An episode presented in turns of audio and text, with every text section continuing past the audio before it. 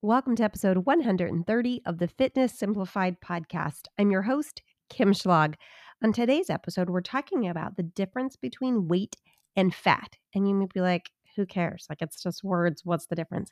Let me tell you, if you get those two things confused, you might find yourself unnecessarily discouraged, distraught. You might even give up when you're trying to lose weight if you're interpreting those two things as the same thing. So we're going to talk about the scale, we're going to talk about weight, and we're going to talk about fat. Let's go. Hello, my friend. How are you doing? New month is here. It is February.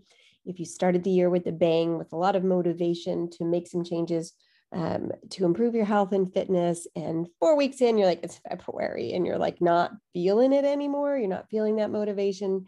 The dailiness is hard and it's weighing on you. I want you to know that it's 100% normal. You are finding yourself in what we call the boring middle. It's where the action takes place. It's where the work is done. It's where the magic happens. And I know it's really hard, but that's literally what it's supposed to feel like. Keep going. All right, keep going. On to today's topic. So last week I opened up Facebook and I kind of vomited a little bit in my mouth, just a little bit, when I saw a certain post. It was a post by an old friend of mine. I've known her since I was like 6. I adore her. We do not see eye to eye when it comes to health and fitness. I know that's shocking in this day and age. Two humans who disagree and they're still friends. Probably helps that she lives across the country. We don't have tons of in-depth conversations currently. She's a salesperson for one of the diet systems that I just absolutely despise. One of these multi-level marketing schemes that is notorious for underfeeding people, so much so that they actually advertise like, hey, don't exercise for the first few weeks. It's under like 900 calories a day. And they market their diet promising no exercise needed, as though that's like somehow an amazing thing that we're not going to be exercising our bodies. I hate that. I hate that part of it. And they make wild claims, like you'll see social media post things like lose 25 pounds by Halloween. And Halloween is like 3 weeks away. Just complete nonsense. I really dislike the product. And almost everyone I know who has used it has gained all of their weight back and then some. Not this particular friend. I will say she lost a ton of weight and she sells it. And I think that's a part of why she keeps it off. I think that's one of those motivators that can be really powerful if your livelihood depends on you keeping your weight off. Anyway, she sells this multi-level marketing product. And in one of her posts, she shared, and like, oh my gosh, it just makes me so annoyed. She shared that she'd taken a break from her program over the holidays, and then she'd gotten back on 4 days before this post, and she'd lost 5 pounds already. I've lost 5 pounds in 4 days. Isn't that amazing? Okay, what is wrong with that statement? I've lost 5 pounds in 4 days. A lot is wrong with it, frankly.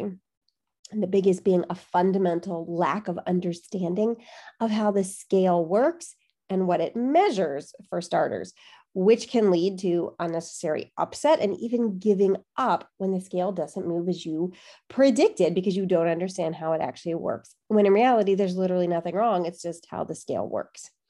Once you know how to use the scale, it can be a fantastic tool to help guide you as you lose weight, but it does take a bit of learning and practice to get there. If you are up for that, let's jump in. Okay, let's start here. What does a scale weigh? Specifically, when you step on a scale and it gives you a number, what is that number representing? Okay, pause for just a second before I continue and get your answer in your head. Okay. Do, do, do, do, do, do, do. A little bit of jeopardy there. Do you have an answer? When you get on a scale and it gives you a number, what does that number represent? Okay. That number represents the weight of everything that is on that scale at that point in time. So if you had pocketfuls of pennies, it would be weighing you in the pennies, right? I'm sure that's not what you ever do, but it would be. When you weigh your body on a scale, it is not just measuring your fat. It's measuring your muscle and your bone and your organs. It's measuring the water that's in your body for all sorts of reasons, and the food that's in your body, and the poop that's in your body. And some of those things change, and by a substantial amount, daily, specifically water and stomach content. If you've ever weighed yourself at the beginning of the day and then again at the end of the day, which by the way is not a practice I am condoning, I'm not saying I think you should, but I think we've all done that at some point in our lives. Like, what do you notice? It's up, right? It's up by usually like a couple of pounds.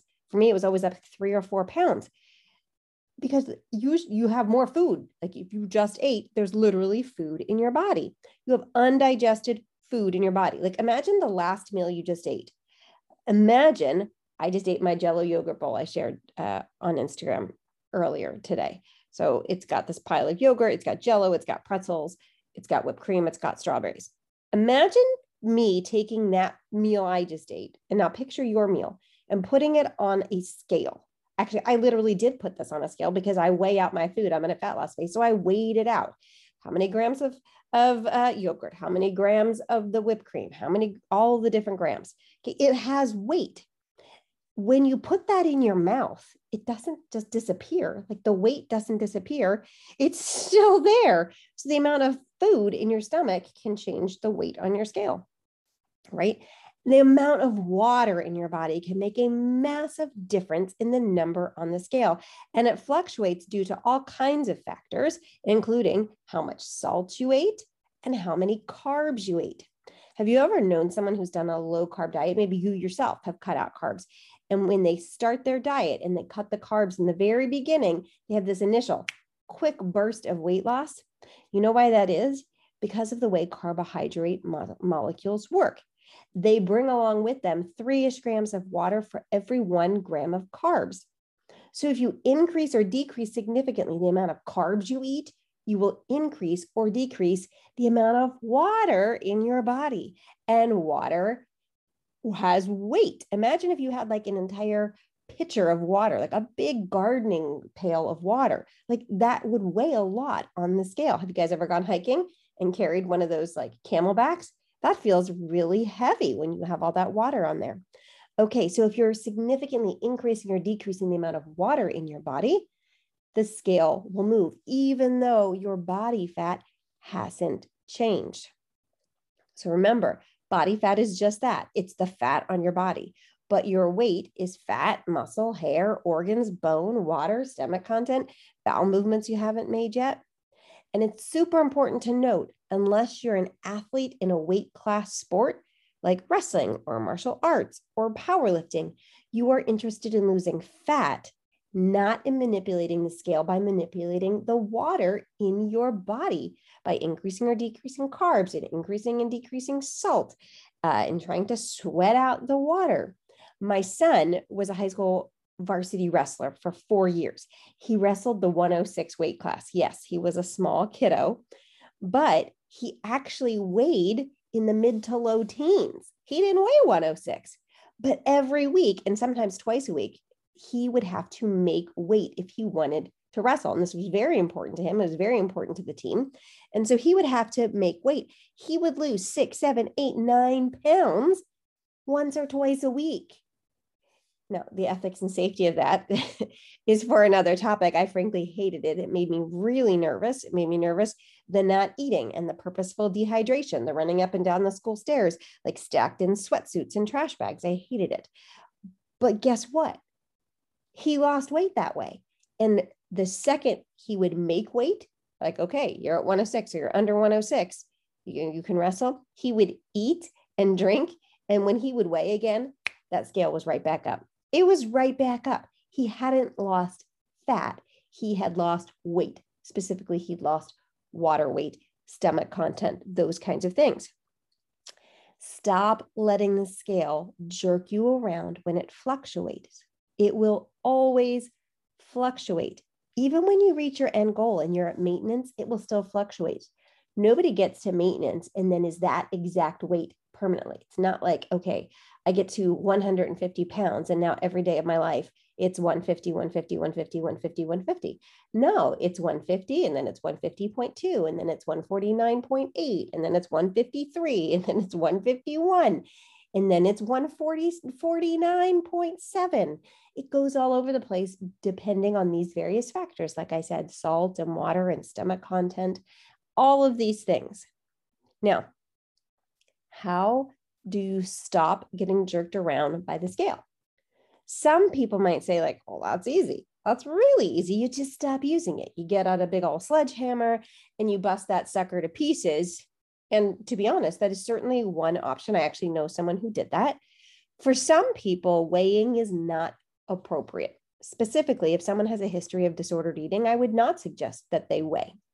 If that's not you, though, I actually prefer the opposite approach. Instead of weighing less or not at all, I actually prefer daily weigh-ins.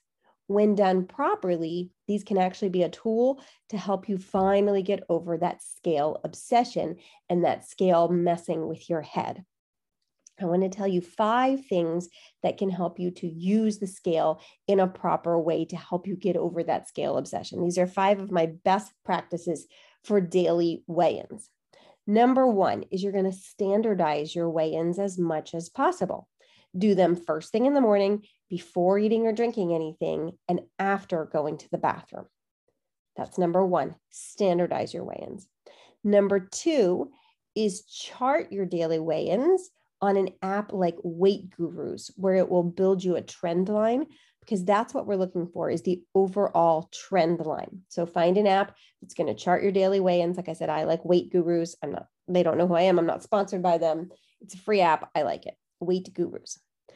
Number 3, practice moderating your reaction to the scale. So don't let the lows get you too excited or the highs get you too low. Remind yourself it is just a data point. Every single day is just a data point. Do not allow yourself to make decisions on what you do or do not do that day based on that data point. That includes things like adding in exercise if the data point was higher than you would have liked it to be, or taking out food or changing what your food was going to be if that data point is higher than you wanted it to be. It includes not wearing a particular outfit or wearing a particular outfit. So wearing a baggy sweatshirt instead of a certain top that is a little more slim fitting if that number is higher, that data point is higher than you want it to be.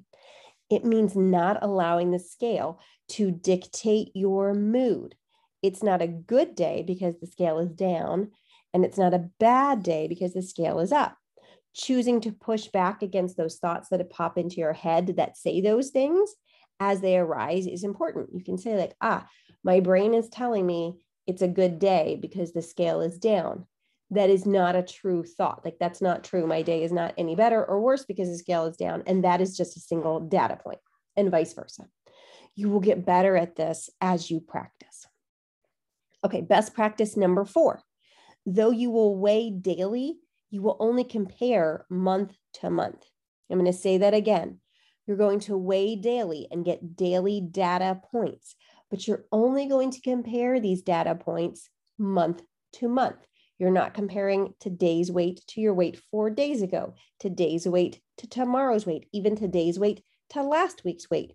You're comparing the overall weight from this week to your overall weight from a month ago or a month into the future when that eventually comes. That way you can see the overall trend instead of being jerked around by those daily fluctuations. Now, how do you best compare those? As I said, I like plotting the daily weigh-ins on that app, Weight Gurus, because then it shows you your trend line.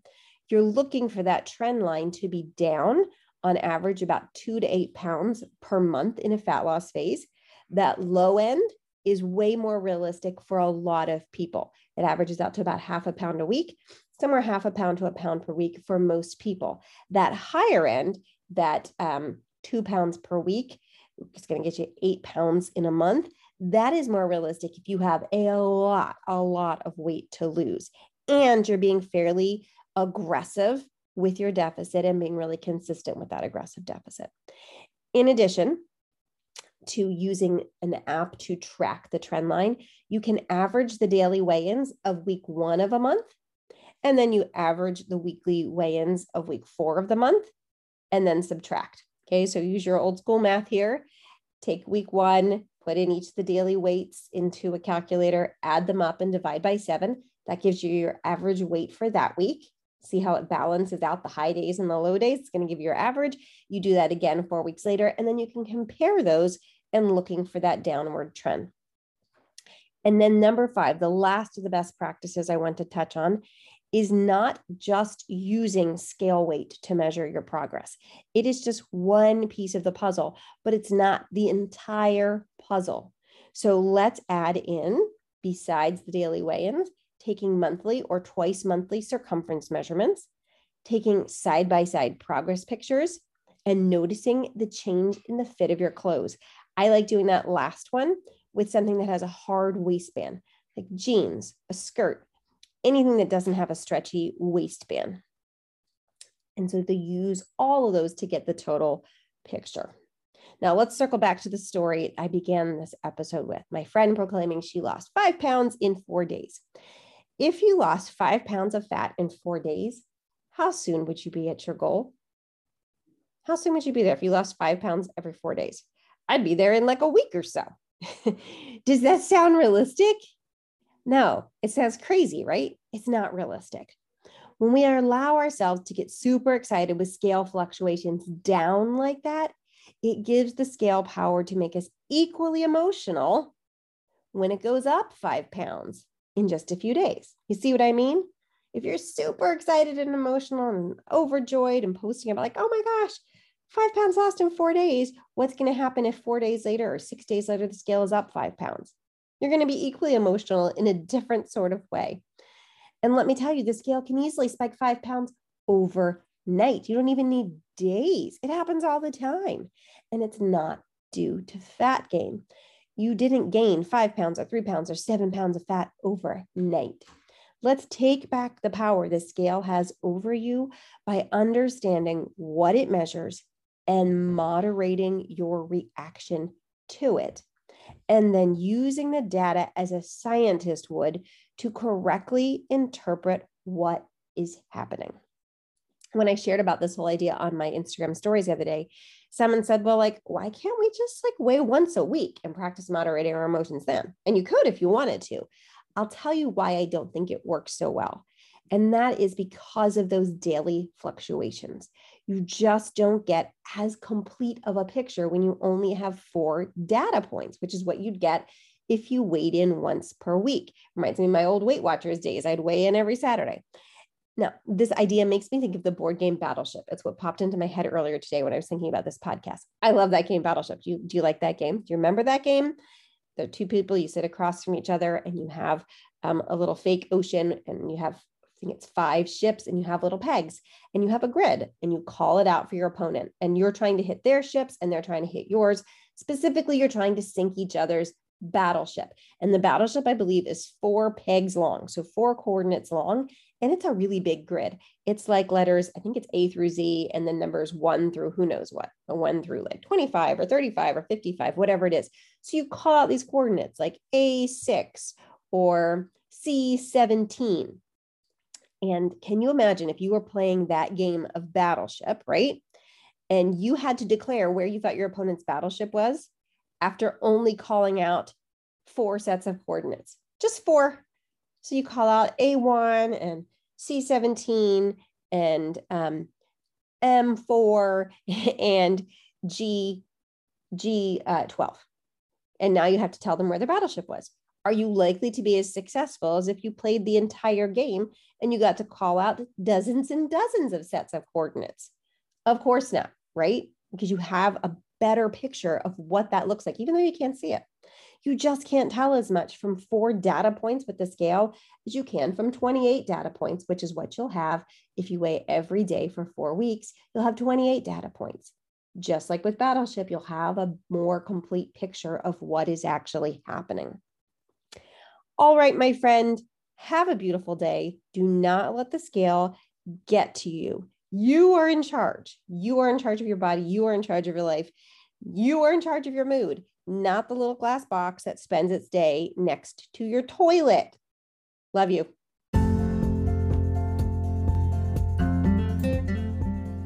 Thanks for listening to this episode of the Fitness Simplified Podcast. I hope you found it motivational, inspirational, educational, organizational. If you did find value in this episode today, it would mean a great deal to me if you would leave a rating and review on whatever podcasting platform you are listening to this episode on. It really does help to get this podcast in front of other people. Thanks so much for being here.